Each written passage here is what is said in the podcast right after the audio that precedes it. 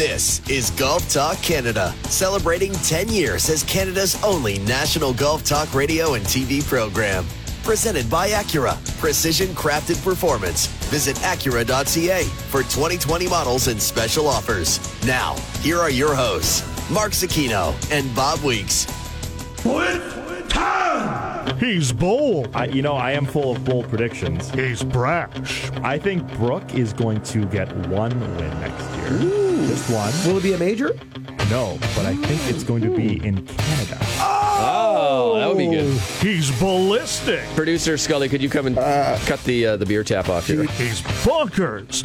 Spraying his balls with w- his golf Excuse balls. me? Is spraying his golf balls with water. It's Scully time.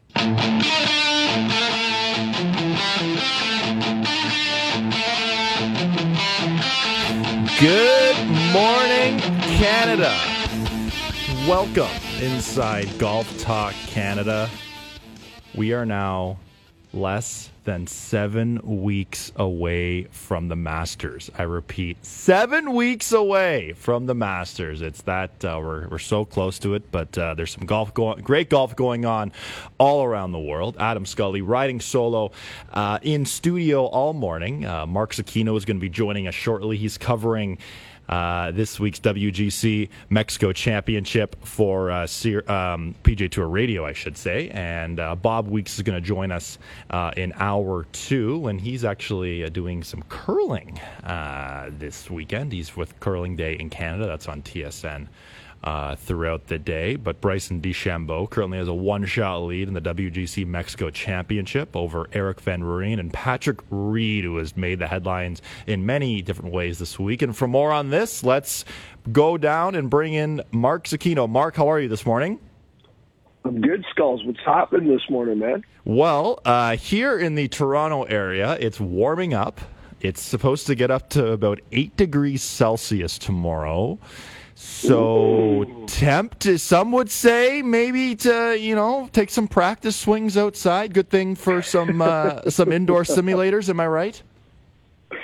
Yeah, I guess. It, listen, February 22nd, we're a month away from the Can-Am Cup, so we we got to get ready for that. You and I. So Yes, we you do. know, everything's kind of yeah, it's around the corners. We better start making some swings as well. So I I, I hear you. I. uh I'm down in DC uh, Mm-hmm. working the studio for Sirius XM for PGA Tour Radio this week for the uh, Mexico Championship, and uh, it's uh, warm enough here this weekend. You could actually go out and play if you wanted to. I'll be strapped to a chair in a Yes. studio, so that ain't happening. Yes. But uh, it's closer now than it is further away, right, Skull? Yeah, that's for sure. You, you mentioned the Can Am Cup there, uh, so that's uh, just over a month away. We'll be going down to Myrtle Beach, and as you know, I, I've been sending you lots of swing videos. I'm currently going through a bit of a swing change and a bit of a. I had a bit of a breakthrough this week with grip pressure, so uh, I'm pretty excited about this. Uh, it was something that uh, Bob Weeks actually told me uh, when we were in Carlsbad talking about grip pressure that you just shouldn't uh, grip the club too hard. And you know me, I, I like to hit bombs and uh, gripping the club too hard. But anyway, we'll, we'll get into that a little later uh, in the show. Tons to get to today, Mark, with Bryson DeChambeau uh, one shot ahead right now. But before we get to that, let's hit some news and headlines. News and headlines are brought to you by the Mackenzie Tour, PGA Tour Canada. Tomorrow's stars today. Well, lots of news and headlines uh, this week, Mark, and starting a little closer to home here, here in the GTA. Uh, TPC Toronto is hosting a U.S. Open local qualifier uh, May 12th. This is uh, well deserved for a great facility, isn't it, Mark? Yeah, you know, TPC Toronto, obviously the home of uh, Mackenzie Tour, PGA Tour Canada in our parts as well. Now, obviously, uh, Whittington Lake uh, also part of that with the Ontario Open, uh, which was added to the schedule as well this year. But TPC uh, Toronto, obviously, pro- probably, you know, when you consider, Adam, its association now with the PGA Tour, the Mackenzie Tour, et cetera, kind of a, a no-brainer spot to hold any type of qualifier, especially a U.S. Open qualifier. But, you know, May 12th in these parts, up in Yeah. You better get the gloves and the toques out, boys. so so so we talked a couple minutes ago about the Can-Am Cup, but a month away. Uh, are we gonna circle this on our calendar, Mark, and pull out the old tour bag and uh, maybe not? Uh, I don't know, Skull. I don't know. I think uh, after the Can-Am Cup at the end of March in Myrtle Beach, I might not touch a club again Yeah, until true. the end of May. True. So I don't know. We'll have to see. It, for me, it's all weather dependent. Yeah. I I do not. I can't play. Look at like when we go to Ireland or Scotland and we get you know few few days of that damp, cold weather. I mean, it takes me about a month to walk properly after that, right? Like Yep. so.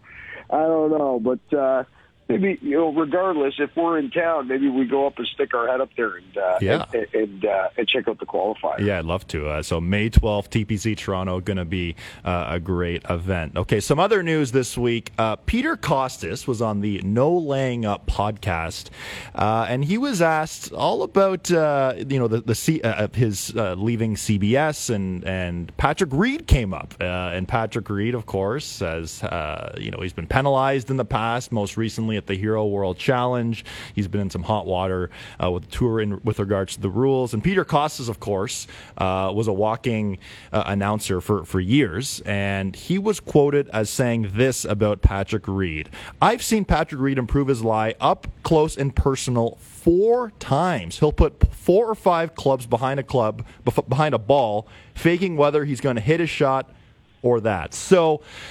This is this is some pretty serious allegations, isn't it, Mark? Yeah, it, I, I actually went and listened to the podcast. I suggest if, if anybody's Yeah. got some time to go check it out. It, it's a really interesting episode, and, and Peter does not pull any punches on anything. In fact, I think he burns a lot of bridges. Yeah. At 72 years old, I guess he, he wasn't caring about uh, Mhm. about that. But you know, he, he's very controversial about the current TV product. He did not have nice things to say about the PGA Tour and Mm-hmm. and what he, I, I guess, referred to as san- more of a sanitized product and messaging. Um, I don't agree with a lot of things that Peter said and Yeah. whatnot, but it's still an interesting listen. When it comes to Patrick Reed, he was specific on the incident, Scully. He could name the courses, the holes, the times, and in one of those ins- instances, he suggested that on the air, he, he actually stunned Gary, uh, Gary McCord to the point where McCord had nothing to say. Where he said, "You know, the lie that I saw when I walked up there originally, the original lie, you couldn't hit a three wood, and now he's got three wood. You know, so something to to those uh, to that effect. Excuse me. So."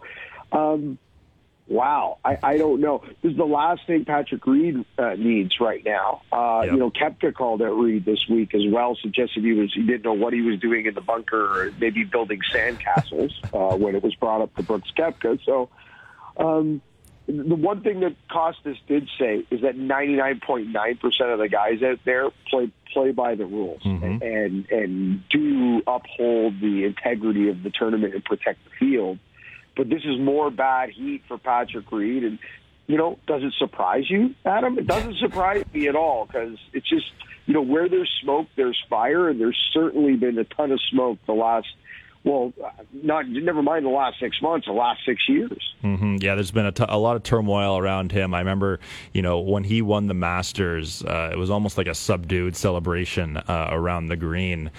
Uh, and you know, cheating in golf, that's a very serious uh, allegation. It's it's uh, against your character, your integrity. Uh, but we're going to get more into Patrick Reed in our next segment because he's in contention uh, this week through all all this going on. Uh, some other news uh, around the golfing world: uh, Rory McIlroy has essentially uh, shut down chances that he would play in a Premier Golf League. Mark, what are your thoughts on this?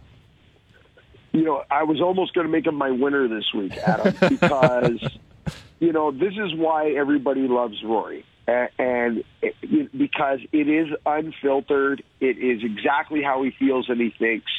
And it's not some scripted messaging, you know.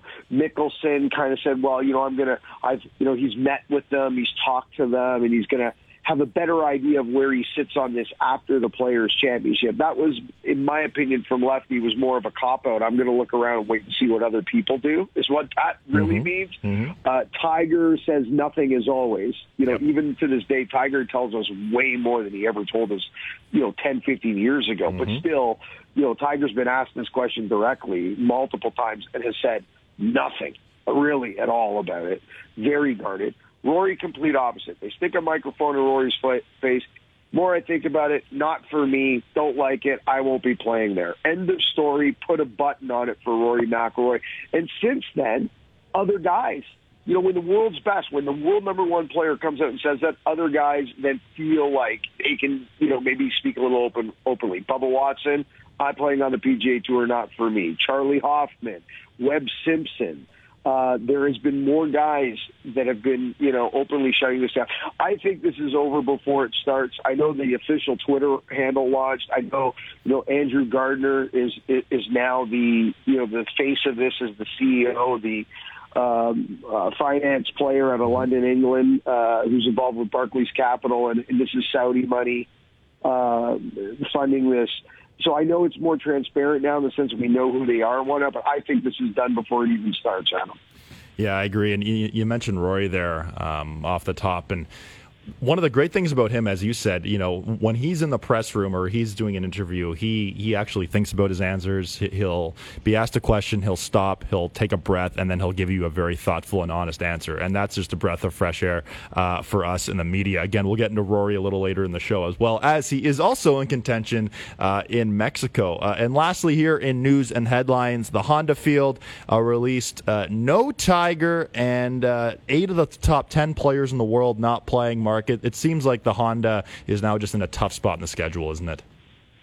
Yeah, that's what it is. And, you know, we again, we were trying to figure out who the winners and losers of this new schedule were going to be when it came out. And, you know, obviously RBC Canadian Open was a big winner. Yep.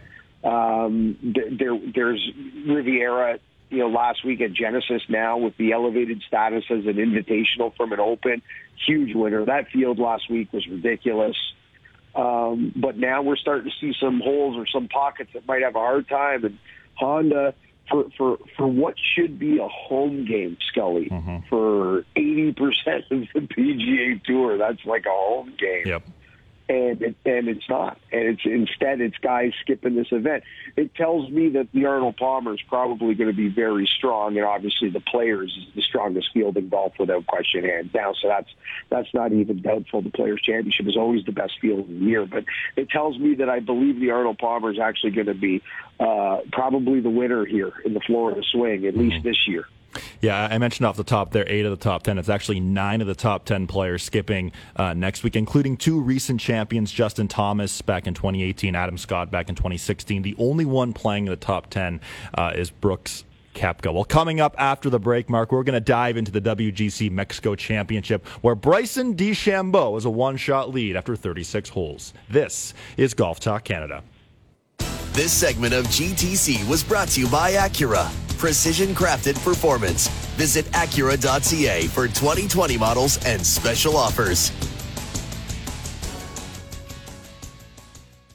This is Golf Talk Canada, celebrating 10 years as Canada's only national golf talk radio and TV program, presented by Acura. This segment of GTC is brought to you by TaylorMade and the all new Sim and Sim Max drivers. Shape in motion. We reshape the driver so you can reshape your game. Visit TaylorMadeGolf.ca to order yours today. Now, here are your hosts, Mark Zecchino and Bob Weeks. Welcome back inside Golf Talk Canada. Adam Scully here in studio. Uh, Mark Zecchino on the line covering the WGC Mexico Championship. Bob Weeks is going to be joining us uh, a little later in the show. He's in Moose Jaw right now covering some curling, actually. Uh, well, Mark, we're going to get into this a little later uh, in 3 dub, but this week they're playing at altitude. Uh, so 7,600 feet approximately above sea level. So the ball flies 10 to 15% further. Have you ever played in anything like this before? No, not at all, Adam. I, but I think I want to. Uh, Yeah, me too. I'd love to try it. I, Yeah. I remember back in the day, you know, as a kid and even into the '90s, uh, you know, watching the um, the international, Mm-hmm. excuse me, in Colorado on the PGA Tour, which was the old Stableford event. Yep. You know, they played that event at 6,500, 7,000 feet, so not quite as high as, this. This is by far the highest the PGA Tour has, has ever played in. Um, and and it was fun to watch the balls go, but now, you know, with the modern day technology and the height, you know so important in terms of the height that these guys hit at as well. That uh, you know that altitude comes even more uh, into consideration. You know, they they say that you know the higher ball hitters like the Rorys and the DJs, it, it can be as much as a full fifteen percent. So, you know, on a three hundred yard drive, that's that's 45 yards. So a 300 yard carry is now a 345 yard carry. And some of the guys who don't hit it as high as the bombers, they'll pick up 10 to 11 percent, and then if you hit a knockdown shot, it can be as as, as low as seven to eight percent. But it's fun to watch, and we'll get into some of these numbers mm-hmm. later on and what it's really what. Yeah, it's fascinating to watch, and I'm looking forward to seeing uh, the coverage uh, throughout the weekend. Well, Bryson DeChambeau, uh, he is your 36 hole leader, uh, a one shot lead. Before we chat about Bryson DeChambeau, uh, let's hear his interview after his round with Golf Channel.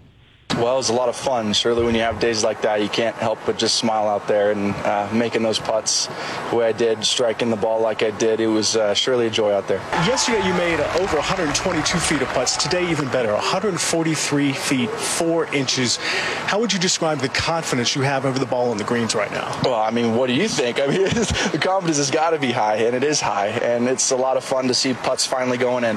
Um, I'm going to go out and do my work like I normally do.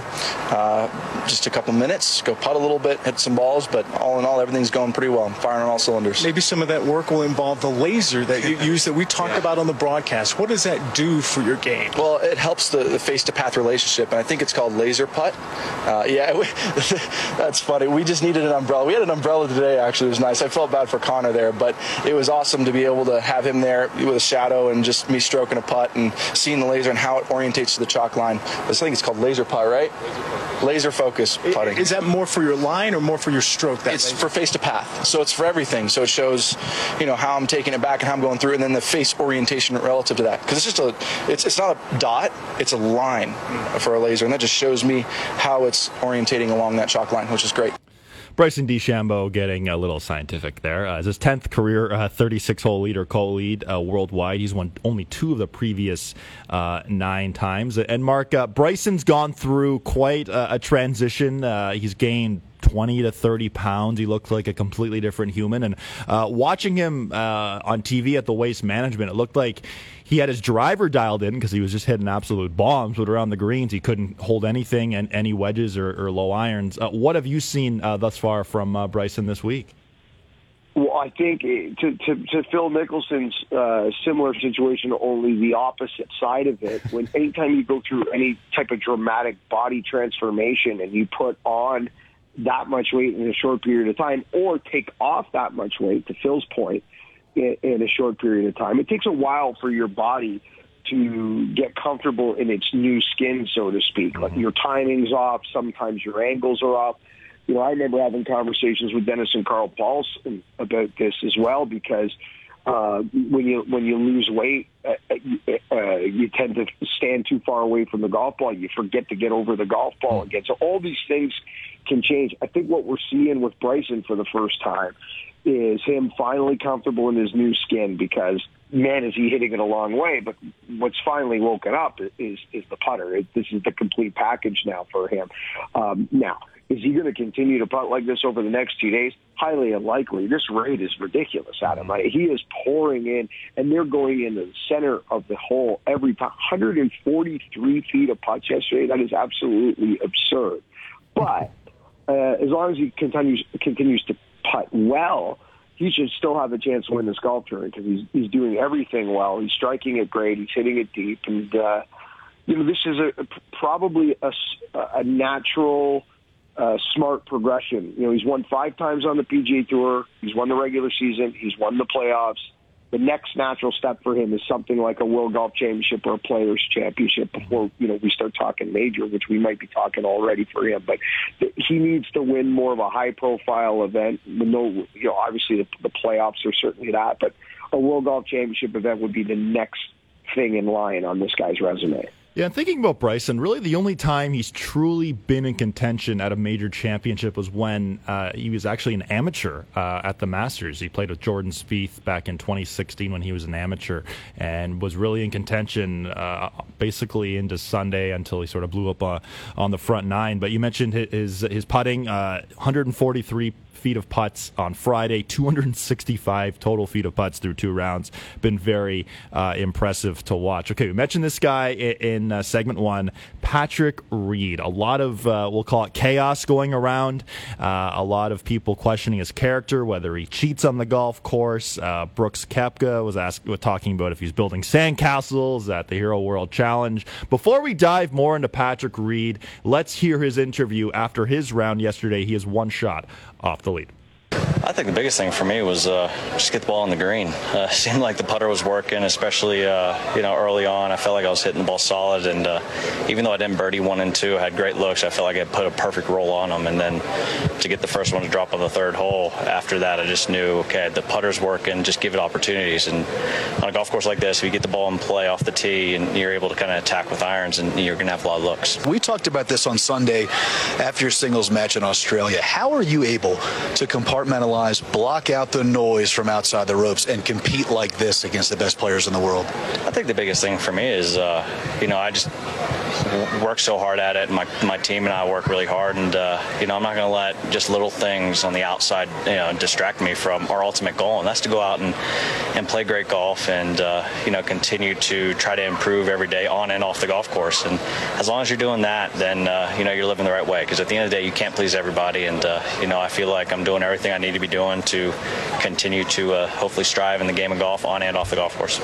Well, given given everything that's happened for Patrick Reed, you know, well said, I, I guess, uh, after um, you know what's gone on recently for him. But uh, Mark, you know, he's had three top tens in six events this year, and it's been a pretty solid year thus far playing for Patrick Reed. You know, that's the problem here, Adam. Is that all the shenanigans off the golf course are taking away from some very solid golf. He won mm-hmm. in the playoffs last year. He played fairly well uh, when he got the singles anyway at the President's yep. Cup. Uh, you know, uh, and and he's continuing to play well. It seems to seems to me like every time he's kind of around a golf tournament, he you know he's got a chance to win these days. And unfortunately, we're talking about everything else but his golf game. Uh, yeah. Another guy saying, "All I got to do there, by the way, is get to the greens, and I feel like I can make putts." I'm working the broadcast this week with. Uh, Mark McCumber, who you know had 11 wins on the PGA Tour, yeah. just a very illustrious career, Players Champion. And Mark Mark suggested to me yesterday. I asked him point blank, "Are these the best Poa annua greens you have ever seen on the PGA Tour?" You know what happens to Poa annua? Oh yeah, late in the day, it, are disasters on the West Coast. Here, you know, late into the broadcast last night, guys are pouring in 25 footers. He said, hands down, by far, these are the smoothest Poa annua green surfaces he he has ever seen. Hmm. So that is certainly part of it because you know we had what a 62 by Erik van Rooyen yesterday, which ties the course record. We had a 63 by DeChambeau, a 63 by Reed, 64 by Matsuyama. Justin Thomas finished horribly, or he would have been in that mix with the 63, 64 club. So guys were going low and, and just pouring in putt, one putt after another. These greens are spectacular.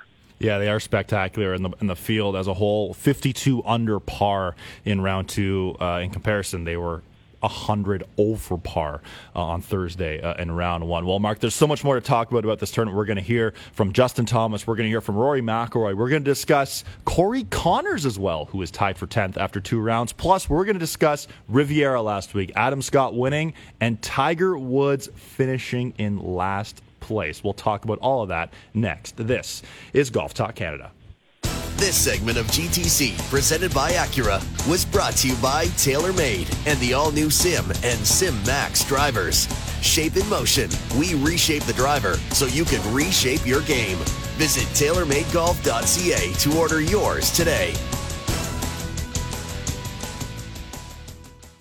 This is Golf Talk Canada, celebrating 10 years as Canada's only national golf talk radio and TV program, presented by Acura. This segment of GTC is brought to you by WeatherTech Canada, Canada's leader in automotive accessories, including DigiFit Floor Liner, the most advanced concept in floor protection today. Visit weathertech.ca. Now, here are your hosts, Mark Zecchino and Bob Weeks. Welcome back inside Golf Talk Canada. Adam Scully riding solo on this lovely Saturday morning here in studio.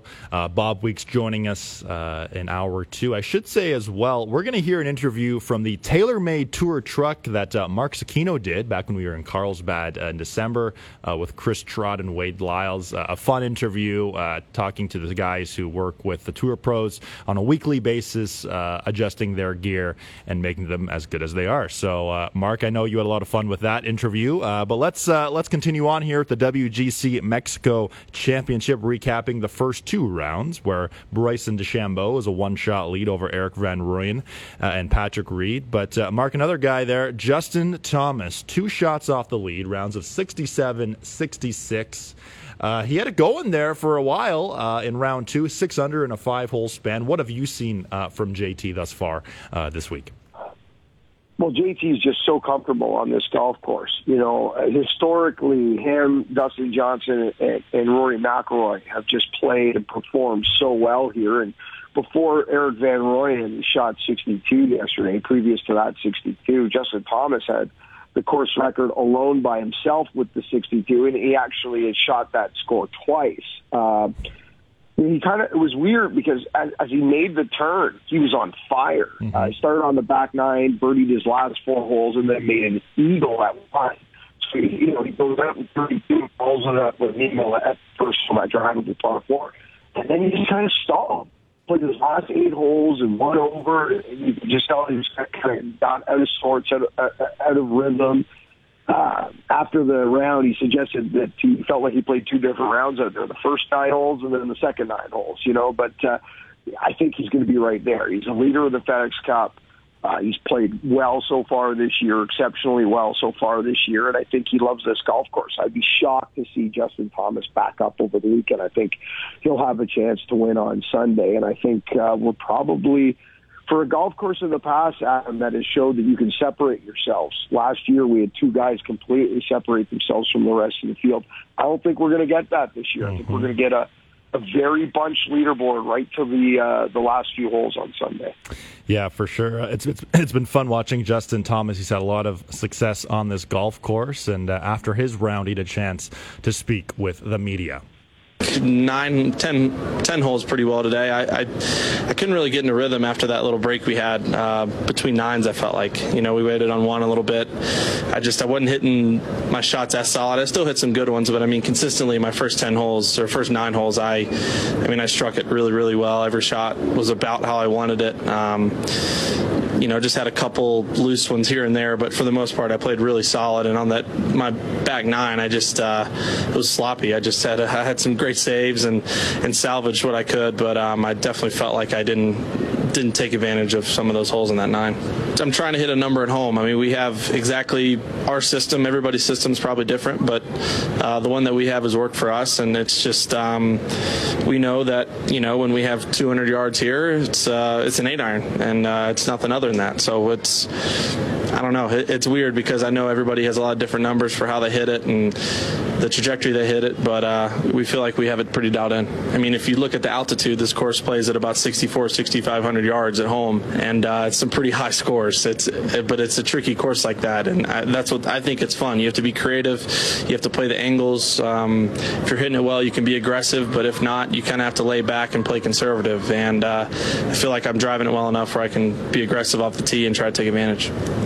Justin Thomas, two shots off the lead, second on the PGA Tour this season in birdie average, fifth in scoring average, and Mark, as you mentioned, uh, first in the FedEx Cup uh, right now. Speaking of the FedEx Cup, but let's talk about last year's champion, uh, Rory McIlroy. He is uh, three shots off the lead. He had an opening uh, 65 to hole to have the 18 hole lead. But, Mark, a, a bit of a, a, weird round for Rory yesterday. Started off with eight straight pars, then the bogey, but sort of turned it on a little bit on the back nine. What did you see from Rory? Uh, it's uh, what I've seen from Rory in the last two weeks. I just I see brilliance and why he's the number one player in the world, and then I've seen some just head scratching, can't figure it out uh, decisions, swings uh, lack, lapse in concentration. It's it's been bizarre. I walked with him for four days last week at Riviera. All four days was with Rory, and uh, the Sunday I happened to be with Rory and Adam Scott for both those days. So I, I got to see a lot last week in Riviera. Now this week uh, yesterday, uh, excuse me, Thursday, clearly the best player on the golf course uh, on Thursday. And some late birdies on Thursday, got himself some separation at the end of the first round. And yesterday, on a golf course that was being just eaten alive mm-hmm. by the rest of this field, uh, Rory McIlroy was stuck in neutral for the majority of the day. He was one over par through 11 holes. Yeah.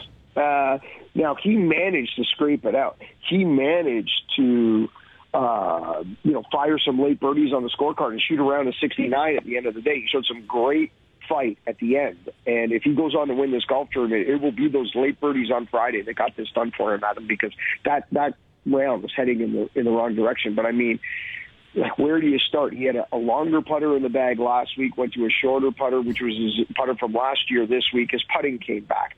We're, you know, yes, is he still, you know, on the positive side of strokes gained, tee to green, uh, still driving it well? Yes, but but not like he was a year ago, not like he was in 2019. He is losing a lot of drives to the left. They saw it again yesterday. Mm-hmm. Um, I, I'm not exactly sure what's going on right now with Rory, but this is a guy that has finished outside the top five and likely will not finish outside the top five again this week. So he is a victim of his own success. We expect more from Rory. We want him to win the way Tiger won, and I'm just not sure if that's realistic for Rory McIlroy. You know, it's funny you mentioned that stat in Rory uh, and Tiger. Uh, with another top five finish uh, this week for Rory, he would join Tiger as the only players with six straight top five finishes uh, in the last 15 years. Uh, you know, we've always talked about it, Mark. If Rory's on top of his game, he's got to be the best player in the world, right? Yeah, he is. And I'd be curious uh, in that stat that you just gave us there, Adam, mm-hmm. about the only other player in the world with six top fives in a row. I'd be curious as to how many wins Tiger got oh, yeah. in that six. I bet you Tiger won at, le- at least two, if not three, of those six top fives. And it probably happened multiple times percent. too. Yeah. Right, and it probably had it multiple times. Where where Rory potentially is only going to win one of mm-hmm. those uh, six top 5s mm-hmm. and and I mean that's the difference, and that's I think why we shake our head and we want to see more because you know p- putting yourself in position is brilliant and being a number one player in the world, but you know there's no reason why Rory should have like Rory should have more than one victory right now uh, uh, this season on the PGA Tour, and, and it hasn't happened yet, but. You know, who knows? Maybe he's waiting for the big ones this year. You know, maybe that's you know, then that's what we've all been waiting for. It's been a long time since Rory's won a major, so maybe this is the year that uh, he gets that monkey back off his back. But listen, we got two rounds to go in Mexico. He's three shots off the lead, and I think he's played his worst round of golf that we're going to see. The yesterday's 69, I think, is the worst round we're going to see from Rory this week. So that that shapes up well for a potential Rory win. It sure does. Rory McIlroy, three shots off the lead, and after his round, he had a chance to catch up uh, with Golf Channel. Rory, 65 69. What do you think was the biggest difference between the two days? Um, Actually, I was going to say I didn't putt as well as I did yesterday. I held a couple of nice ones at the end. I played the par fives uh, very poorly. Played the par fives and even par today from three really good tee shots. So uh, I need to clean that up a little bit, uh, be a little tidier from inside, sort of four or five feet. Um, and if I do that, then you know if this is the, the worst one out of the way, then it's not a bad thing. For most of your round, I was in the booth and I was talking to Gary Cook on the air about it. And he was mentioning the fact that staying patient is so important out here on the PGA Tour. How were you able to do that today and turn it around in the end? Yeah, I mean, like it was a it was a very slow start. Um, you know, I made eight pars in a row, and then it's like, okay, you're either going to make a birdie or a bogey. What's going to come first? And I ended up making the bogey on nine. Uh, and yeah, I just um, yeah, there's a long way to go. Long way to go. There's 36 holes left. At that point, I was a few shots behind, but I knew there were some birdie holes coming up. So. Um, yeah, I just stayed patient and tried to, you know, tried to bide my time and, you know, made a couple of nice putts coming in, which I guess my patience was rewarded a little bit. Rory McIlroy, three shots off the lead, and you can hear that interview. Uh, the fans, the young children cheering outside, uh, right, right, outside the interview area. Uh, I'm sure uh, thrilling to see one of their heroes uh, play golf. Back with uh, Mark Zecchino here. before we wrap up this segment, we'll talk about Riviera in our next segment. Corey Connor, some Canadian content in the field this week. Uh, and pretty solid so far, Mark. He's uh, 10th rate now, solo 10th. Uh, seven shots off the lead, uh, and another great opportunity for him to pick up another uh, great finish uh, this week on tour. Yeah, he's playing well. He actually should be better than he is. I, I unfortunately had the, uh, I don't want to use the word pleasure because there's nothing pleasurable about it. I had to call his four putt on Thursday, Yeah. which was tough, you know, but, uh, and, but, but he's playing solid, four under par, again, alone in 10th. But should be a couple of better and gaining experience right now in these fields, part of these big tournaments. And uh, tee to green, uh, just exceptional. But he's just such a good ball striker, and he's, you know, I, I watched him f- absolutely flag one on on the difficult par four eighth yesterday. Uh, that is just that's a very uh, challenging par four here at Chapultepec, and I mean, he flagged one to inside 10 feet and, and makes the putt. So, you know, tee to Green, I got to tell you, you know, there's there's not many there's not many better uh, than Corey Conners, Tita Green, but he sits on the negative side of strokes gained putting again this week, and that's going to be the story. If he if he can get that putter turned around, Corey Conners can win anywhere, anytime. But he's got to get that putter turned around because he's a world class ball striker. He's one of the you know top ten ball strikers in the world. Some people would say top five. I, you know, Dennis Paulson, who I work with, thinks he's top five ball striker on the PGA Tour. But you can't be on the negative side of strokes gained putting. Yeah, well, he was first in greens and regulation uh, last year, sixth uh, in 2020 uh, so far. You mentioned that four putt missing uh, from a foot and a half and blasting it four feet by. It was almost a five putt. Uh, I know, Mark, you and I have come pretty close to five putting from time to time, but uh, good for Corey Conners to get it back on the rails. 10th place after two rounds at the WGC Mexico Championship. Coming up after the break, we're going to discuss last week's Genesis Invitational, Adam Scott winning, Tiger Woods coming in last, and update you on all things Golf Talk Canada coming up. This is GTC. This segment of GTC, presented by Acura, was brought to you by WeatherTech Canada. Canada's leader in automotive accessories, including DigiFit Floor Liner, the most advanced concept in floor protection today. Visit weathertech.ca. This is Golf Talk Canada, celebrating 10 years as Canada's only national golf talk radio and TV program, presented by Acura. This segment of GTC is brought to you by Play Golf Myrtle Beach. No destination in the world can match Myrtle Beach's volume of golf, quality, and value. Come discover why Myrtle Beach is the golf capital of the world. To plan your next golf holiday, visit playgolfmyrtlebeach.com. Now, here are your hosts, Mark Zecchino and Bob Weeks. And welcome back inside Golf Talk Canada. Wrapping up the front nine here on this lovely Saturday morning. Adam Scully uh, here in studio. Mark Zecchino uh, joining us over the phone. And Mark, a quick Golf Talk Canada pop quiz. Seven weeks from right now, what will we be doing and where can people see us? Mark? We might have lost Mark there. Yes, It appears we have lost Mark's phone connection. We're going to get get him back on the line here uh, very shortly. Maybe his call uh, dropped, and there was so much drama around that GTC uh, pop quiz. Um, but uh, Mark, are, are you there now? Sorry. Hey, Adam, I could hear you. Could Oh. you not hear me? Oh no, no. It's- Oh, I don't think I don't think that was a I don't think that was a drop call. That, there's something else going on there. Well, well, uh, in that Yeah. case, it, it left it left our viewers so much drama for our GTC pop quiz. Seven weeks from right now, yes. what will we be doing? Saturday, April 11th, we will be getting ready for round three of the Masters with Golf Talk Canada Radio on TSN2 television. You can watch Golf Talk Canada Saturday, April the 11th, our radio to TV debut, Master Saturday. And 11th is an important number, Adam, because April 11th, we go from radio to TV. But March 11th, Golf Talk Canada TV returns with a one hour Players Championship preview special. So March 11th, we're back to TV. April 11th, radio goes to TV. And of course, we never actually leave the radio. We're constantly on, are we not? we are on every Saturday for the rest of time. I wouldn't have it any other way. And our first TV just TV TV show on TSN March 11. It's going to be a fun show. We're going to preview the Players Championship. We're going to look back at sort of what we missed uh, from our year in review special back in December. We'll look back at all the PGA Tour winners. We'll have an in depth look at Nick Taylor's uh, victory at Pebble Beach. Uh, we're going to hear learn all about the TaylorMade uh, SIM line of drivers. Uh, it, it's going to be a very fun show. And yes, April 11th, we are going to kick off TSN's coverage uh, on TSN2 that day. Uh, you and I in studio. Uh, uh, Bob's going to join us uh, from Augusta National over the phone. Going to be a fun one for sure. Now, I teased it uh, in the last uh, segment. Uh, let's talk a little bit uh, about Riviera, the Genesis Invitational. Adam Scott uh, going on to win.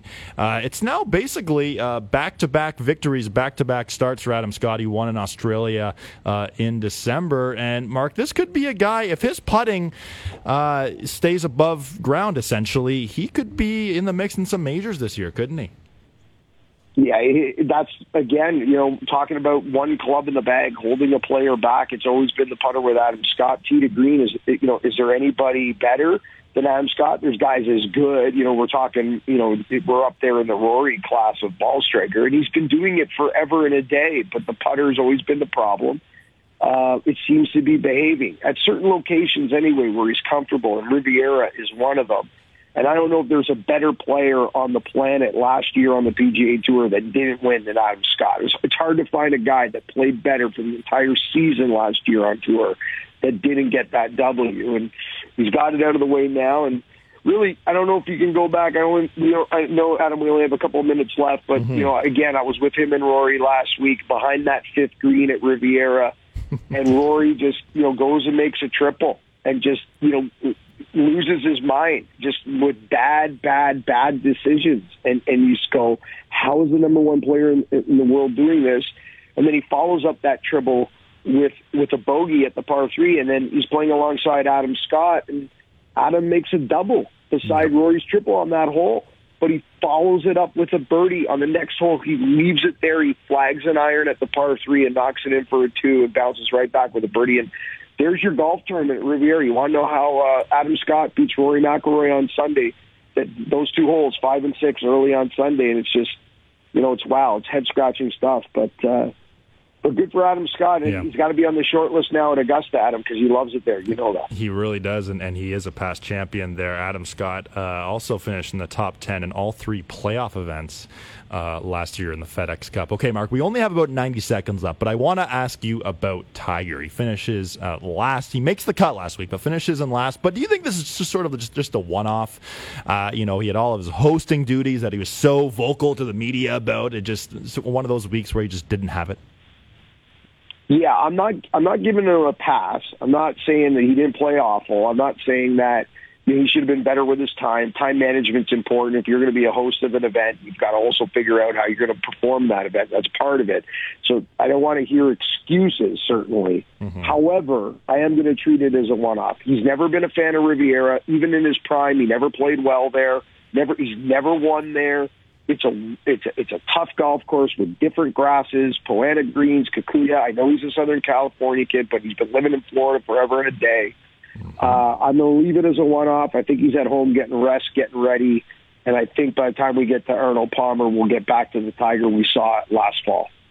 Yeah, I agree. Um, and looking forward to seeing when he does play next. Uh, it's always a question with Tiger, but uh, let's see if he tees it up at Bay Hill and then uh, at the Players uh, Championship. Okay, well, that wraps up the front nine or hour one right here on GTC. Mark, you're going to stick around for one more segment because coming up after the break to kick off the back nine, we have winners, weird, and what. This is Golf Talk Canada. This segment of GTC, presented by Acura, was brought to you by Play Golf Myrtle Beach. No destination in the world can match Myrtle Beach's volume of golf, quality, and value. Come discover why Myrtle Beach is the golf capital of the world. To plan your next golf holiday, visit playgolfmyrtlebeach.com. Thank you for listening to Hour One of GTC. Don't forget to follow us on Twitter and Instagram at Golf Talk Canada. For show archives, podcasts, and all things GTC, visit golftalkcanada.com. Stay tuned for 60 more minutes of GTC.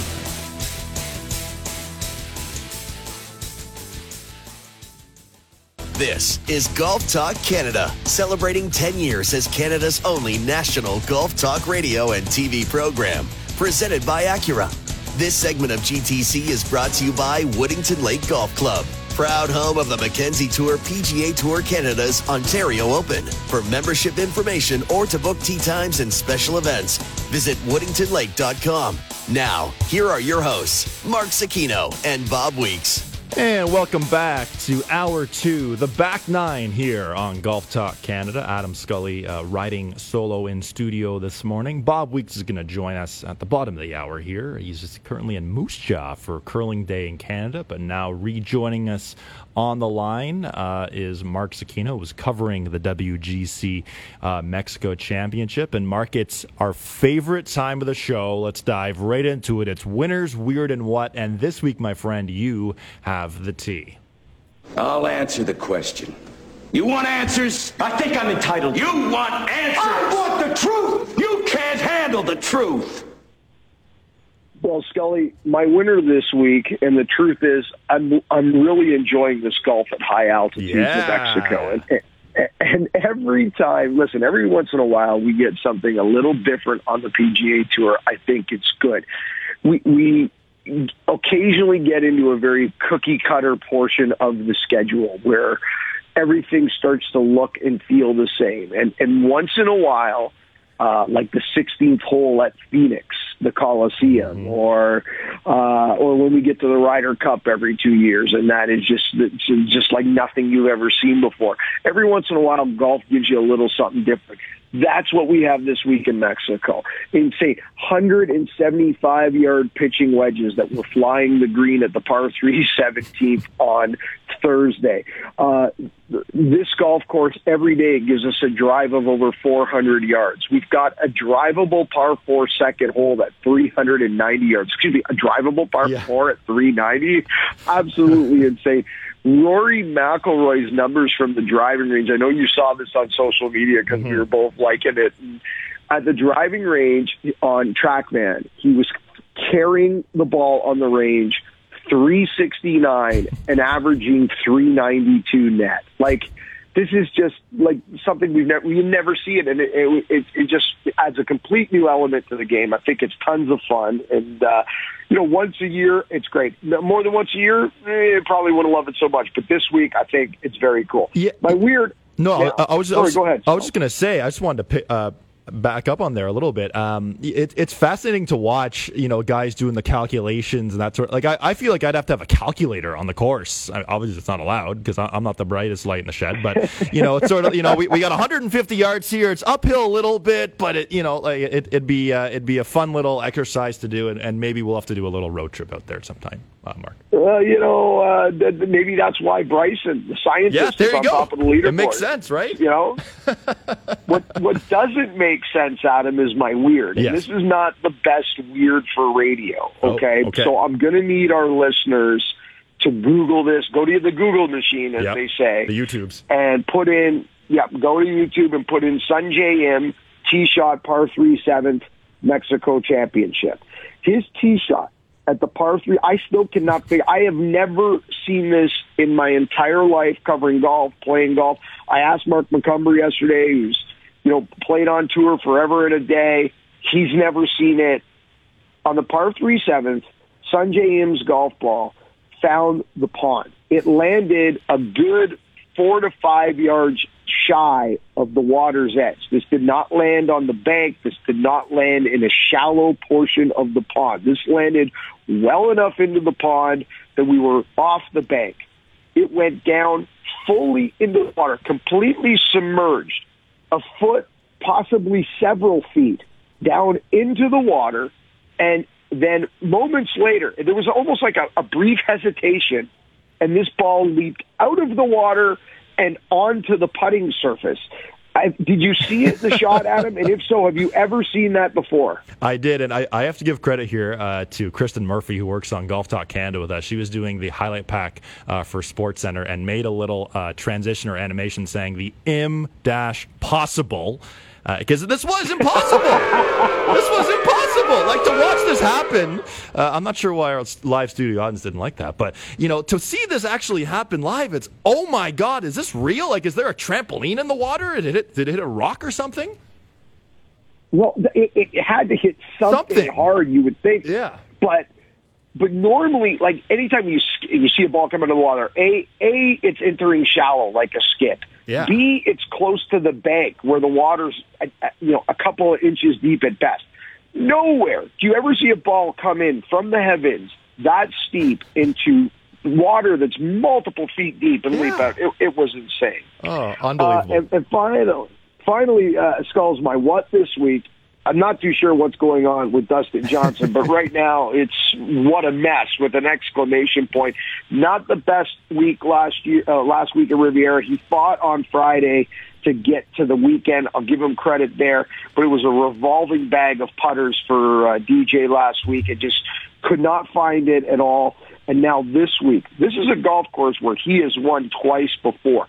Coming into this year's event, his scoring average through three years at Chapultepec, 67.08. So practically 67 every time he goes up and pegs it up through three years at Chapultepec for the two-time champion.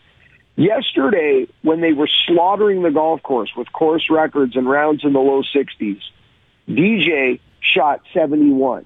That follows up a 76 mm-hmm. on Thursday. He his stroke average this week this this week is 73 and a half. Okay, that's six and a half shots higher than his career stroke average at this golf course. He's not putting well. He's not hitting it well. He's he's barely he's not in the top 10 in strokes gained tee to green, and that's a category that he lives in. I'm not too sure, Adam, what's going on with Dustin Johnson right now. I know he had the minor knee surgery back in the fall, the cleanup. I, I mm-hmm. can't believe it's got anything to do with that. I will say this.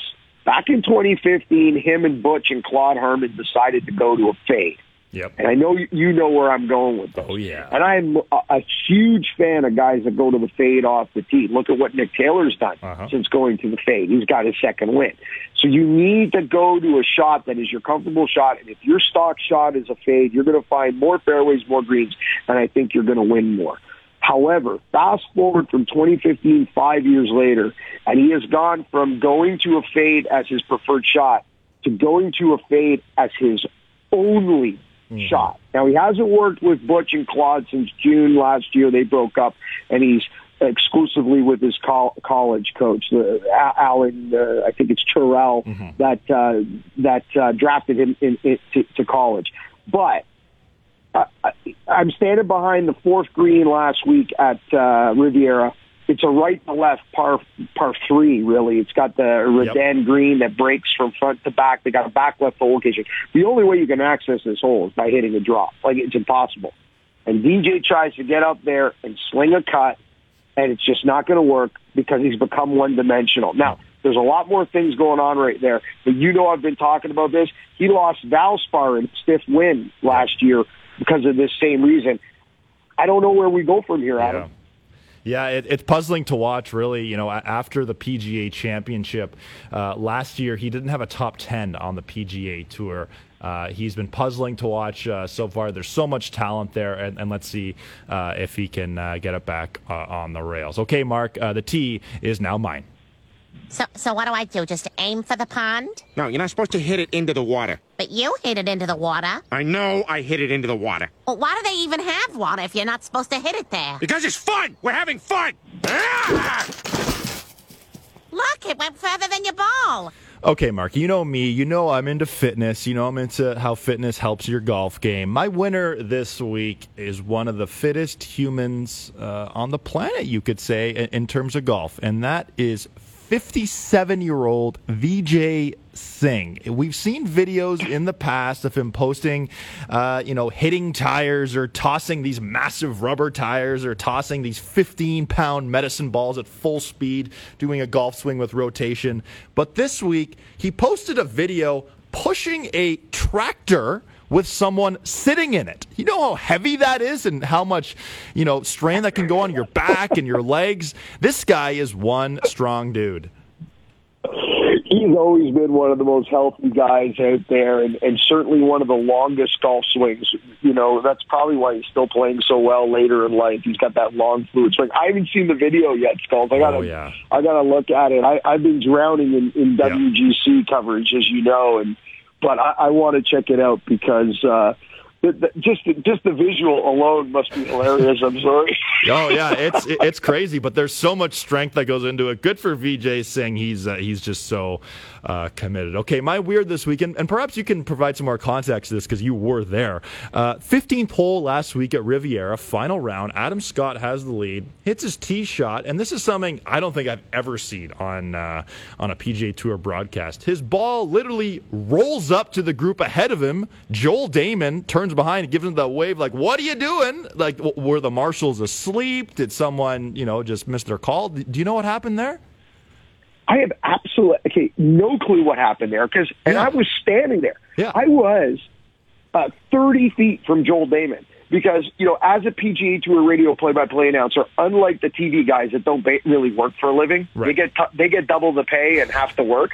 They don't have to. They got their monitors. They barely do anything. Oh, they comment on stuff you already see. We're running around with chickens with their head cut off, trying to get ahead of the players at all time because we have to call every single thing, or you have no idea what's going on. So for T-balls, you get up to where the apex uh, of the fairway is typically for T-ball, so you can be in a general landing area waiting for your player uh, to hit his T-ball. So I'm up there already waiting for the group to clear. So I'm standing 30 feet from Joel Dahmen. Next thing I know, this ball's rolling in. The marshals are there. You can see them in the fairway. It's not a blind tee shot. So Adam Scott basically said to himself, you know, Joel Dahmen wears that weird bucket hat, Yep, you know, that kind of weird looking. But I'm pretty sure Scott said, "Let's play it off the bucket hat." I like that line. I think that's, that's, that's what went down here. Well, it, it was just puzzling to see, especially on a Sunday. Like if it, if it was a Thursday, maybe. If it, we've seen in the past Tigers hit some shots into par fives. I know. I think it was the 2007 FedEx Cup. He was going for a par five and two, and it sort of rolled onto the green. He said, "Oh, I'm sorry, I didn't think I could hit it that far with a five iron from 260." But this is a tee shot with four holes to go in a PGA Tour event. Two million dollars on the line for the winner. Uh, certainly a mind-bogglingly weird moment uh, for sure. Okay, my what this weekend? You know me, I've had some winners, uh, weird and what with Bryson DeChambeau uh, throughout the years. Uh, spraying his range balls, which is in my Scully Mhm. time intro. Range balls, I repeat.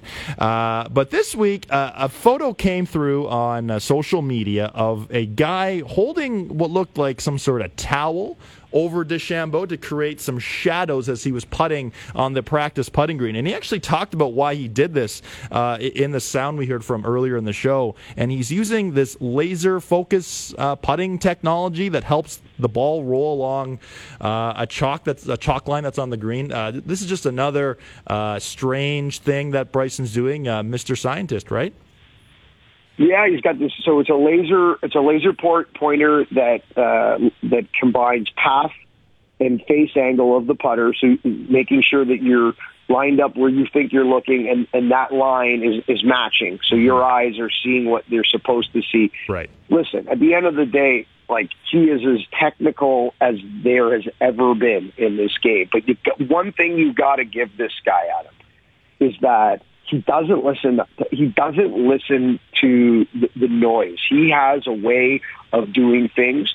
He has his own approach that he believes in, and he doesn't let anybody stray. When people say he's too technical, he ignores it. When people say, you know, you can't putt that stiff, that that arm lock, it's got it's it's arm locked to the point where, you know, it, it's it's rigid. It it almost looks uncomfortable. You know, but look at his putting performance. When they say you shouldn't put on that much weight in that short period of time, he goes out and does it and hits it 350 yards. So he believes in what he's doing. And I got to tell you, sometimes uh, in golf especially, you don't have to be right. You can be wrong. But you need to believe in what you're doing more than anything else. And I say this to the, the most simplest uh, micro example of what I'm talking about. And I think I've said this to you when you and I have played. I'd rather put a convicted swing on the wrong club than put a non-committal swing on the right club. If that makes any sense to you. A hundred percent, yeah, for sure. Uh, he, he's fascinating to watch, and he's great for the game because it's something different. And uh, I'm looking forward to seeing. Yes, uh, I'm looking forward to seeing Bryson uh, for the final 36 holes. Okay, Mark, we have about uh, 30 seconds or so left here. Uh, give us a prediction. What do you think's going to happen uh, for the final 36 holes? Oh my, you know, it's going to be tight. I don't think anybody's going to get away from anybody. Uh, I think we're going to uh, continue to see some good scoring. Uh, some way, somehow, Rory's got to win this, Adam. Yeah. He has to win this. He can't go six top fives with the one win. He gave away, with all due respect to Adam Scott, who played wonderful, Rory gave Riviera away. He, oh, he, you know, he tried to give this away yesterday and saved it with three late birdies late on the back nine to shoot 69. You heard him in his interview. He kind of said exactly what I said, Rory. If that's my worst round, I can get past this. I think that was his worst round. I think Rory's going to figure this thing out. I think he gets himself in the final group on Sunday.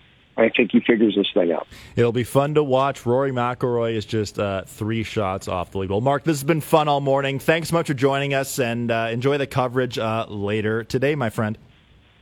Skulls, I'll talk to you next week, brother. Thanks. Have a good one. Say hi to Bob for me. I will for sure. That is Mark Zecchino. You can hear his broadcast on PGA Tour Radio uh, a little uh, later in the day, where Bryson DeChambeau he has a one-shot lead uh, through 36 holes. Well, coming up after the break, we're going to hear uh, an interview Mark did recently uh, from the TaylorMade Tour truck, where we learn all about how the players get fitted and uh, adjust their clubs depending on the week they're playing.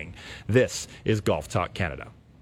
This segment of GTC, presented by Acura, was brought to you by Woodington Lake Golf Club, proud home of the Mackenzie Tour PGA Tour Canada's Ontario Open. For membership information or to book tee times and special events, visit woodingtonlake.com. This is Golf Talk Canada, celebrating 10 years as Canada's only national golf talk radio and TV program, presented by Acura. This segment of GTC is brought to you by Tourism Ireland. World class courses, spectacular locations. Whatever you're looking for in a golf holiday, Ireland has something for you. Visit golfawaytours.com to book your Irish golf adventure. Now, here are your hosts, Mark Zecchino and Bob Weeks. He's bold. I, you know, I am full of bold predictions. He's brash. I think Brooke is going to get one win next year. Just one. Will it be a major? No, but I think it's going to be in Canada. Oh, that would be good. He's ballistic. Producer Scully, could you come and cut the uh, the beer tap off here? He's bonkers. Spraying his balls with w- his golf Excuse balls. me? Is spraying his golf balls with water. It's Scully time.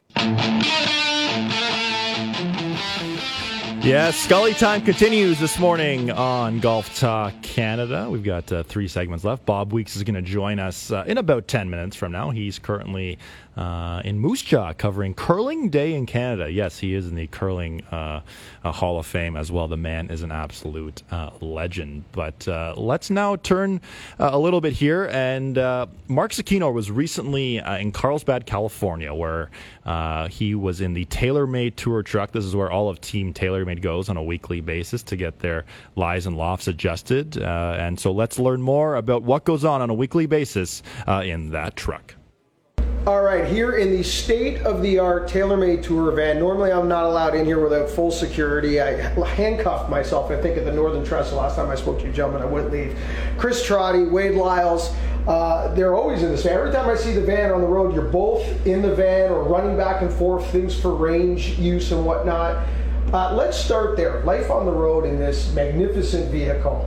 Um, what's a Tuesday, Wednesday look like for you guys in terms of who's tinkering, what are you doing, what's happening in this van before the tournament actually starts? Well, you know, I set this thing up on Mondays. I drive it. I set it up on, on Sunday. Monday is kind of a slow day because of all the charity programs going on.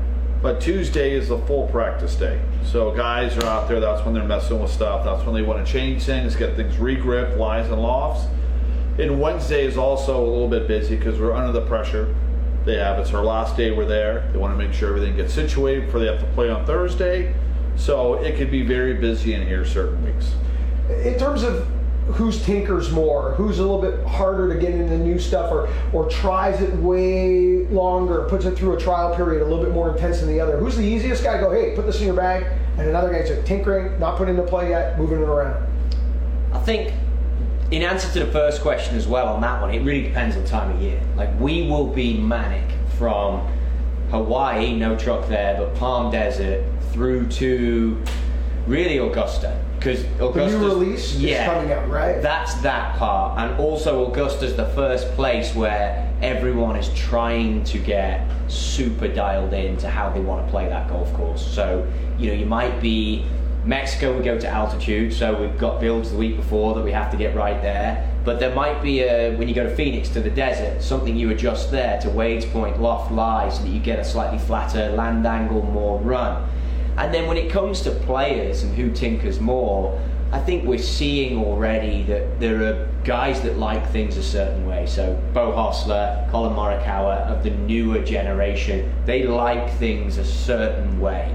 And then there are guys that have gone through this process year on year, been with us a long time, and they know what's expected of them and they know how to dial themselves in, even with or without us truly being on it. Dustin Johnson, for example, he can get into something very quickly. Rory, pretty quick. We'll make a slight tweak perhaps as we get into Florida. For example, like I know last year Arnold Palmer he changed a few things there, but for the most part he's in. And then Jason Day spends a long time in the desert uh, in January before he comes to Torrey Pines. So we will. He can be a lot of work, but once you get past that February spell with him, he owns it. Well, he's done. He's, Yeah. You don't see it. So yeah, the, which I the- like the that. van is there in, in Palm Springs. So Jason vacations that week, and we'll work with the guys in the tournament, and also one guy will go over the track band, and they'll work with Jason Monday, Tuesday, Wednesday, make sure he's dialed in for the year to come. So they won't even go to the tour. It's a They'll working be- vacation for Yeah, basically. And we'll have a guy that will just go and hang with Jason for three days. Now, I follow you on social media. I sometimes bug you about left-handed equipment on social media. Oh, that's you. you you play around now. I see a lot of guys uh, with sole grinds, and, and it seems to be something that's kind of coming back and more popular. Personalized sole grinds and whatnot. Are we still in an era where when guys go to Augusta and they have tighter lies, they might come in and say, "Guys, I want less bounce this week" or something like that? Are they still manipulating in terms of turf conditions and playing around with this type of stuff? The only place that I will manipulate for a, a venue is the Open Championship because you're getting So onto super firm and you've got to take bounce off. Other than that, we will have the conversations about Augusta here and they're happening now with Paul Domkowski inside. We'll talk to Paulie D and we'll come up with a mill grind, which we've done in the past and I've spoken about it in this scenario before. Like the four-way camber that Rahm uses came at the Kingdom. That was finalised at the Kingdom. Then it was put into the mill grind wedge. And as great as I am at grinding, as great as as Wade is at that, it's tough to replicate the same wedge over and over. But mill grind can get on it. So basically, we made a wedge for Jon Rahm, the four-way camber, that's now gone to retail, and it all came about with getting shots for Augusta and how he wants to play it the right way. Interesting. So sometimes tweaking with the world's best players, and through kind of experimenting, we end up with a product for Yeah. for retail. And For that- everyone. you know, and and the thing is, is that you know a lot of our guys now, since we do have the milled sole, no matter if they play a different wedge every day, it's not that sole's not going to change. Uh, some players will go through five or six wedges a year. To me, it would be very hard for a person to sit there and grind five wedges, six wedges exactly the same. So we don't want to start with a black a blank canvas. We want to start with the right canvas. It's done. Let's stamp your initials on six of these. Come in here every week if you want to and grab one. So that's a huge advantage for us and the guys playing our wedges. We don't need to sit there in a grinding machine all day. They're already dialed in for. That's the other thing. It takes a while. You know, if you're going to get this thing spot on and you have to do it, It's an not- investment in time. It takes some time, and then you're taking time away from where you can be dialing the bag in somewhere else. Before we wrap, guys, uh, you know this van it's out there quite a bit. I know it's hectic as we get into Augusta, like you said, and it cools off a little. Any story you can share? Anything funny happened in the last 12 months that uh, that's good that's good for TV that we don't have to hide that we can uh, talk about? Anything pop to mind? You, you must have one and help out something, I'm sure. I mean, it- obviously, there's a lot of stories that happen through the year and getting things right. I know the, the Jon Rahm Spider tour story is probably acceptable for this crowd. We were uh, John had Spider Tour, um, liked it a lot, and we would literally travel with a Spider X for him everywhere, just to offer the service and offer what we felt would be an upgrade benefit of what he had.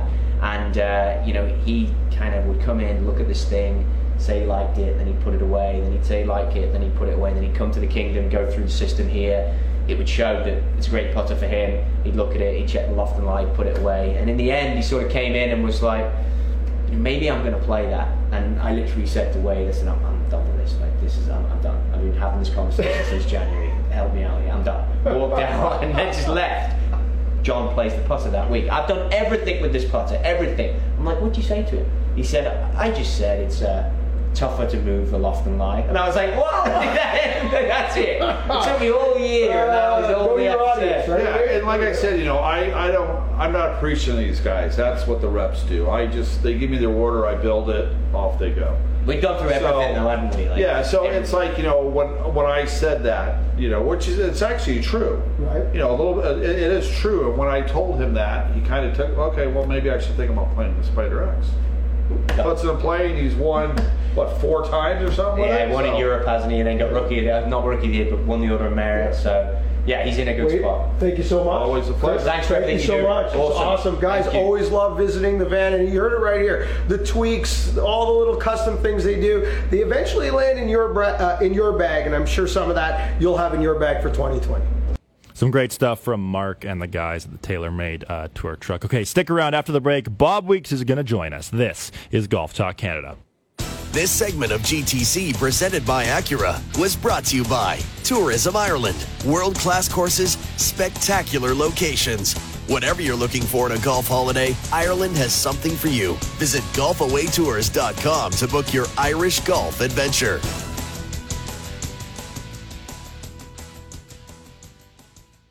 This is Golf Talk Canada, celebrating 10 years as Canada's only national golf talk radio and TV program, presented by Acura. This segment of GTC is brought to you by the Muskoka Bay Club. Live, stay, and play at our award winning championship golf course. Visit MuskokaBayResort.com today. Now, here are your hosts, Mark Zecchino and Bob Weeks. And welcome back inside Golf Talk Canada. Adam Scully in studio uh, this morning. Mark Zecchino was with us for the first uh, five segments on this lovely morning. We were recapping the WGC uh, Mexico Championship uh, after 36 holes. And now joining us is the other co host here uh, on Golf Talk Canada, Bob Weeks. Bob, how are you this morning? Excellent, excellent. Thank you. How are you? I am just marvelous, thank you. Now, Good. so so you obviously you do a lot of golf, but curling is also a thing you do as well. So tell tell our listeners what you're doing today with uh, Curling Day in Canada. I am. Uh, I am right now sitting to you, talking to you from beautiful Moose Jaw, where which is the site of the Scotties Tournament of Hearts. And uh, Bryan Mudryk and I are going to co-host the uh, one-hour show on um, on Curling Day in Canada. There's it's it's going on all day, of course, right across the country. Lots of events at different curling clubs here and there, and uh, we've got a really interesting show, I think, with lots of stories about kind of about inclusion in curling. So there's a lot of uh, there's I don't know how to put it, but but curling has a reputation, much like golf, you know, of being a little bit closed, and uh, so a lot of newer Canadians, a lot of people from different backgrounds and diversity are uh, taking up the game, and we're kind of profiling a lot of those, as well as some of the athletes from Special Olympics, and uh, we've got some some NHL players doing a little curling. So fun show, and it's on at uh, five Eastern today. So I'm out here for that, and it's definitely it's it's, it's actually Moose Jaw is the birthplace of Adam Hadwin, so that's my connection to golf, and it's definitely not golf weather out here this morning. It's a little bit a little bit cool. Well, we're getting closer uh, to golf weather here, sort of, kind of. Uh, it's going to be about eight eight degrees Celsius tomorrow. Uh, so looking forward looking forward to that. Okay, l- let's chat a little of what's going on in the golf world uh, this week. Uh, Bryson DeChambeau, your 36 hole leader at the WGC Mexico Championship, and Bob, we've spoken a lot about uh, DeChambeau's recent uh, weight transformation, uh, 20 to 30 pounds heavier now, and it seems things are finally starting to pay off for him. Don't you think? I do. Um, you know, if you look at his driving numbers, certainly that part of the game that he wanted to address and, and add some distances has shown up uh, at least by the by the measurements of uh, of uh, the TrackMan and things like that. And I think he's starting to round out the rest of his game. I think anytime you change your body, whether you're losing weight or gaining or putting on muscle or doing something this significant, um, I think there's a, an adjustment period. Obviously, you have to figure out what your body, how your body's going to react. Uh, you know where you need to be in the swing with different parts of your body. So, I think that's what's what's happened. In some ways, it's a little bit like what Phil Mickelson's done with his weight loss. But I think Bryson is now at a point where he's uh, he's kind of figured that all out. No, no surprise there. He's scientifically done it probably, and um, and it's starting to show up in his golf swing. And we knew uh, how good a player he was before all this, and now it, it you know by his measurement, he wants to be even better, and he's showing it this week. It's sort of something similar to uh, tour veteran uh, Carl Pettersson when he, when he lost a bunch of weight and then uh, decided that his game was no good when he was skinny, so he had uh, beer and ice cream or donuts to put the weight back on. Is that right? Yeah, we asked him one time. He'd lost, I think, forty pounds, and his game went went south. Yeah. So he put it back on, and then someone said, "Well, how do you put that kind of weight back on?" He says, "Oh, I just eat a tub of ice cream before before bed, and uh, it goes goes a long way." so he's, uh, you know, he's he's uh, a, a different kind of case from what uh, what Bryce is doing, but in both cases, the game did work actually. Yeah, that's for sure. Uh, oh, that that's awesome. Okay, so speaking of guys in contention right now at the WGC Mexico, uh, Rory McIlroy. Uh, he's three shots off the lead. We spoke about this with Mark uh, a little bit, but it's and and we spoke about this before. It's sort of when Rory is on his game, he is the best in the world. You have to agree with me, right? I do. I think he's better than anybody else right now. I think the launch angle that he has on his clubs now, the uh, the, the, the is, is massive, especially in a place like Mexico where it's flying so far. I think his putting is improved significantly over the last 12 to 18 months. And I think mentally he's in a really good place, which kind of helps him just kind of put his game in perspective. And I think that goes a long way as well. So, um, you know, he didn't have his best stuff on, on Friday, obviously, but he still grounded out a, a 15 or a 69 and, uh, and is still well within reach. So I think, I think he's over the weekend, if he, uh, even plays marginally better than he did on Friday, you know, he's going to be a threat down there. And although there were some pretty low numbers up there yesterday, weren't there? Yeah, the field was a combined 52 under par in round two. In comparison, uh, 100 over par in round one. So uh, Wow. we'll see what the field uh, how low or how high they go uh, later today and uh, tomorrow. Well, one guy who's made a lot of headlines uh, recently in the past couple months uh, for some rule violations, uh, Patrick Reed. Uh, and Mark and I spoke about the comments uh, that Peter Kostis uh, made about Patrick Reed, essentially saying that he's seen him improve his lie up close in a PGA Tour event three or four times. Uh, before we talked about this week of Patrick Reed, what did you think about the, these comments and allegations uh, from Peter Kostis? Well, there's certainly Peter Kostis wasn't the only one this week. I think Peter Kostis, first of all, is a very, uh, very smart guy, a very pers- has a great perspective on the game, and you know he he basically called it out on the broadcast. Uh, Mhm. if you go back and look at it on Twitter, and then you had Brooks Koepka earlier in the week, basically calling him. I mean, not basically, he called him right out. Said he was a cheater. He said he's cheating. He said, you know, how can you not know that your club hits the sand in a bunker? He was referring to the the incident uh, at the Hero World Challenge. But I think what was almost sadder than that was when when um, the media started to address I was with Patrick.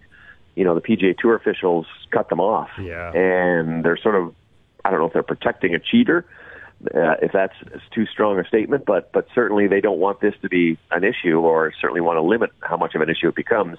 But I think Patrick Reed is going to be stained with this. He's always been stained with this since his college days, um, and it's not going to go away. So you know, I think people are just going to keep an eye on him, and um, he'll carry that carry that with him for wherever really wherever he goes in, in the next uh, part of his career. Yeah, hundred percent. Uh, he's, he's had some wild times uh, off the golf course. We're in conversation here uh, with Bob Weeks. Uh, now, Bob, so given everything that's happened with Patrick Reed in the last couple months, but more specifically this week with the comments made uh, about him, just how impressive is it that he's been able to, to play this well so far through 36 holes? Yeah, nine birdies on his card yesterday. Birdie half the holes. it's almost like he thrives on the on the I don't know the notoriety or the, the attention or the or the, the bad stuff that comes out. If you look at some of his past performances, they've come on the heels of a bad comment. Uh, I can remember the old, you know, I, I believe I'm a top ten player in the world, and said that, and then came back and won. So he's he's a uh, he's a guy, feisty guy, and and I think this feeds into his game. we know he's a talented golfer. he doesn't have to cheat to be a talented golfer. he can play all the shots, and when you shoot, you you birdie half your holes, I mean that's that's a remarkable performance. So, uh, in some ways, as I say, I think I think this fuels his game. It fuels his desire to what he thinks would be a way to silence the critics. Yeah, it's uh, it's been fun to watch him so far, and and and uh, you know he's, he's such a talented golfer. But if, if things could just you know stay on the rail, so to speak, and, and not being golf's villain, uh, we'll, we'll see where his career uh, can go from here. But uh, back in the WGC Mexico now, uh, some Canadian content. Corey Conners, tenth place after two rounds. he said six top twenty-five finishes and nine starts so far uh, this season. And of course, he's coming off the win uh, last year, just uh, over a year ago. Uh, he's got to have some pretty. What do you think his expectations are? I should say, Bob, uh, for this season uh, for Corey Conners. I think he's got pretty high expectations of himself. I think he really wants to build off that off that that win from last year and the, that remarkable season that he had last year. You know, his this appearance at, in Mexico is sort of an indication of, of he's moving up a level. This is the new schedule he's mm-hmm. going to be playing. He's not going to remember last year he was playing in uh, in some of these off opposite yep. field events on the on the other side of the of the field. So I think in this way you're seeing that he's stepped up in class a little bit, but I think he just feels he deserves to be there. His game is showing that. Um, it's it's a typical Corey Conners game so far through through uh, 36 holes in Mexico. You know he's hitting a lot of fairways, hitting a lot of greens, and and not so much on the putting side of it. Mm-hmm. I think he's strokes gained, he's 41st in putting, mm. but he's probably up, I think, in the top 10 in the other two categories. So he's, uh, but I think he's a smart guy. I think he works hard, and I think he'd like to uh, to begin to challenge in some of these events. And now we're seeing it with a uh, so far anyway through 36 holes, 10th place at this one. And this this is another another bonus for Corey in his chase to get onto the Olympic team because mm-hmm. he'll make mm-hmm. some good points here on this uh, this week if he stays where he is in top ten. That's for sure. Yeah, and he's uh, you mentioned his ball striking sixth in greens in regulation thus far this year. He led the PGA Tour in greens and like in regulation percentage uh, last year. Of course, they are playing at altitude. Uh, you know, seventy six hundred feet or so above uh, sea level. The ball flies ten to fifteen percent farther. Bob, have you ever played in in something like this before? Uh, I have played a little bit in Mexico in, in a couple of places where it was a little higher, and it's always a little never never to the extreme that these guys are playing at. Yeah. It's always like sort of one club. Uh, but I, I remember talking to a number of caddies after this tournament, and you know how all the the adjustments they had to make to to their players' uh, standard shots. You know, mm-hmm. you sort of have to sit there with a calculator and figure things out and figure how things how far things are going to go. And then, of course, there's an adjustment on the other side. When you play next week or the next time you play, you've got to remember you got to go down a little bit and, uh, and go back to your your regular uh, length. So it's always uh, it's always interesting to see how many guys end up short or over the green. Um, it hasn't been too bad. I think these guys are getting used to it, having played a few times now. And there's a bit of uh, technology available now. These guys are using some of the um, things like Arccos, the uh, yep. club measurement um, features that, that you can attach to your club, and they've been able to kind of figure out exactly how far they're hitting shots. So a lot of work in the practice rounds though to dial it in and make sure you know exactly how far you're hitting each club. Yeah, a ton of work in the practice rounds, ton of uh, uh, a ton of work uh, on the range as well with TrackMan, maybe two TrackMans if you're Bryson DeChambeau, just doing things uh, the way he does. Uh, before we let you go, though, I want to briefly talk about uh, last week in the Genesis Invitational, and one of the good guys and nicest guys on tour, Adam Scott, gets the victory back to back starts for him winning. Uh, he won back in December uh, in Australia. And this has to set Adam Scott up to be one of the favorites uh, for the Masters, which is now less than seven weeks away. Yeah, he certainly knows how to play there. We know he's got a green jacket already. He really wants to try and push uh, over the next five years to add to that total in major championships. He's going to turn 40 this year, mm-hmm. and he figures he's got about five years of, of kind of the prime – part of his uh, of his career. So he would like to do that. He's work, been working very hard and being very selective in how he adjusts his schedule. He's done that many times over his career. Mm-hmm. Tried to play less in hopes that that would give him more, or now he's just trying to get, get himself to a point where he's um, sort of hitting his stride as he gets into the majors. And obviously, he's doing that with with two wins so far. Um, he's also found a putter that he likes. Now we all know that he uses a long putter, and he's he's got that uh, non-anchoring long broomstick putter. But it's interesting. We sort of, when you think about broomstick putters, you don't often think about the actual putter itself that's at the bottom of it. We think about the broomstick, but he's been adjusting a number of different models at the bottom there, and he's found one that he says he really likes, uh, and that's helping what is obviously the weakest part of his game. And if he can get even marginally better with that putter, look out. Yeah, look out, and he was in contention uh, in two of the majors last year. It'll be fun to see uh, what Adam Scott can do uh, the rest of the year. Well, Bob, thanks so much for joining us today. I know you're busy uh, in Moose Jaw. We'll be sure to tune in at 5 Eastern on TSN to see uh, the special and uh, enjoy it, my friend. Thank you, sir. Take care. We'll see you soon. Okay, that was uh, Bob Weeks again. 5 Eastern on TSN, the special Curling Day in Canada uh, coverage. Well, coming up uh, after the break, we're going to have some leaderboard updates from around the world in golf and uh, catch you up on all things GTC. This is Golf Talk Canada.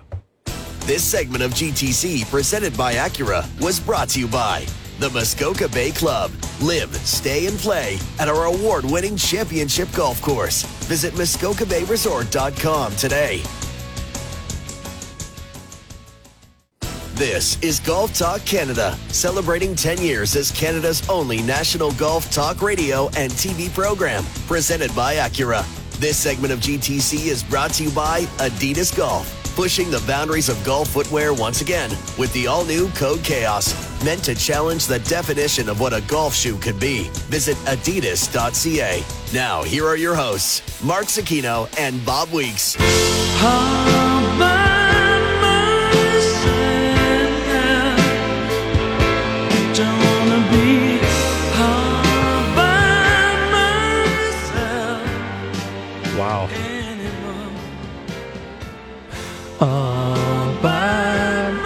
I didn't know that was coming. Dave behind the glass. That was uh, that was a power move right there. I was not, I was not ready for that. Uh, wrapping up this morning's Golf Talk Canada, Adam Scully here. Uh, both Bob Weeks and Mark Zecchino have joined us on this lovely morning. Let's wrap up this morning's show with some leaderboard updates. Leaderboard updates are brought to you by smartgolfdeals.com. The smartest way to shop for golf. Visit smart golfdeals.com to book your next tee time. Pretty quiet week around the world of golf, except for the WGC Mexico Championship. Bryson DeChambeau, a one shot lead right now over Patrick Reed and Erik van Rooyen. Hideki Matsuyama, he's had a bit of a, a bounce back here. He was 64 on Friday. He is just two shots off the lead alongside Justin Thomas. Rory McIlroy is three shots off the pace. Then a couple guys at five under. And of note, Corey Conners, Canadian. He is seven shots off the lead, uh, currently uh, in 10th place. One of the guys we haven't heard from throughout the show, uh, Erik van Rooyen. Uh, he is one shot off the pace. And uh, let's hear from him after his round, speaking with the media. I think when you shoot nine under, everything's going well, to be honest. Um, been working really hard in the game, as we all do, and, and things came together nicely today, so happy. After that happened, we were talking about your birthday on the air. You were on the golf course, obviously couldn't hear us. Justin Leonard said, Man, he's really enjoying his 30s. Do you feel like you're a little bit of an older man going into a different decade today? The first thing I told my wife this morning, man, I feel really old, but I guess I'm still quite young. Um, and what a way to, to kick off the 30s and I shoot nine under, so um, a little birthday gift to myself. I've got news for you, pal. 30 is not old. Good luck the rest the way. Thanks for the time. Cheers, Steve. Thank you. Erik van Rooyen is currently 52nd in the world, one career uh, European Tour victory. Look out for him. And he's a guy, he, he only wears joggers. Uh, it's quite the fashion statement. Some would say fashion faux pas, but uh, he, he pulls it off. Uh, good for him.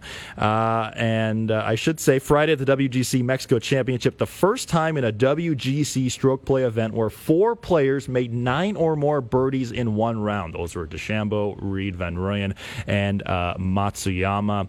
The course played 100 over par in round one, 52 under par uh, in round two. It'll be fun to see uh, what transpires over the last uh, 36 holes. Well, in Golf Talk Canada, things are going to be picking up here. Uh, March 11th, we debut on TSN TV, just our TV show. And seven weeks from today, this radio show is going to be on TSN2. We're going to be previewing the third round of the Masters, and we'll be uh, on TSN, either streaming or TSN2 every week uh, through the rest of the summer. Uh, very exciting time for us. And as well as this starts, 20 weeks of TaylorMade also begins. Masters Week, we're giving away up to $16,000 worth of gear. Uh, this year, all you have to do to be in the draw every week to win some great TaylorMade product Follow us on Twitter. Follow us on Instagram, and every week you are in a draw to win some great uh, TaylorMade product. Well, it's been a fun show today, all by myself here in studio. Dave, thanks for that little uh, music interlude there. Uh, really appreciate it. Whatever you do, uh, enjoy the golf coverage this week, and the boys will all be back next week uh, to debrief this and look ahead uh, to the Honda Classic. Thanks so much for joining us, and remember, the first good decision on the golf course it always starts in the closet. Thank you for listening. This segment of GTC presented by Acura was brought to you by Adidas Golf, pushing the boundaries of golf footwear once again with the all-new Code Chaos, meant to challenge the definition of what a golf shoe can be. Visit adidas.ca. Thank you for listening to GTC. Don't forget to follow us on Twitter and Instagram at Golf Talk Canada. For show archives, podcasts, and all things GTC, visit golftalkcanada.com. And don't miss Golf Talk Canada Television Weekly on the TSN Television Network.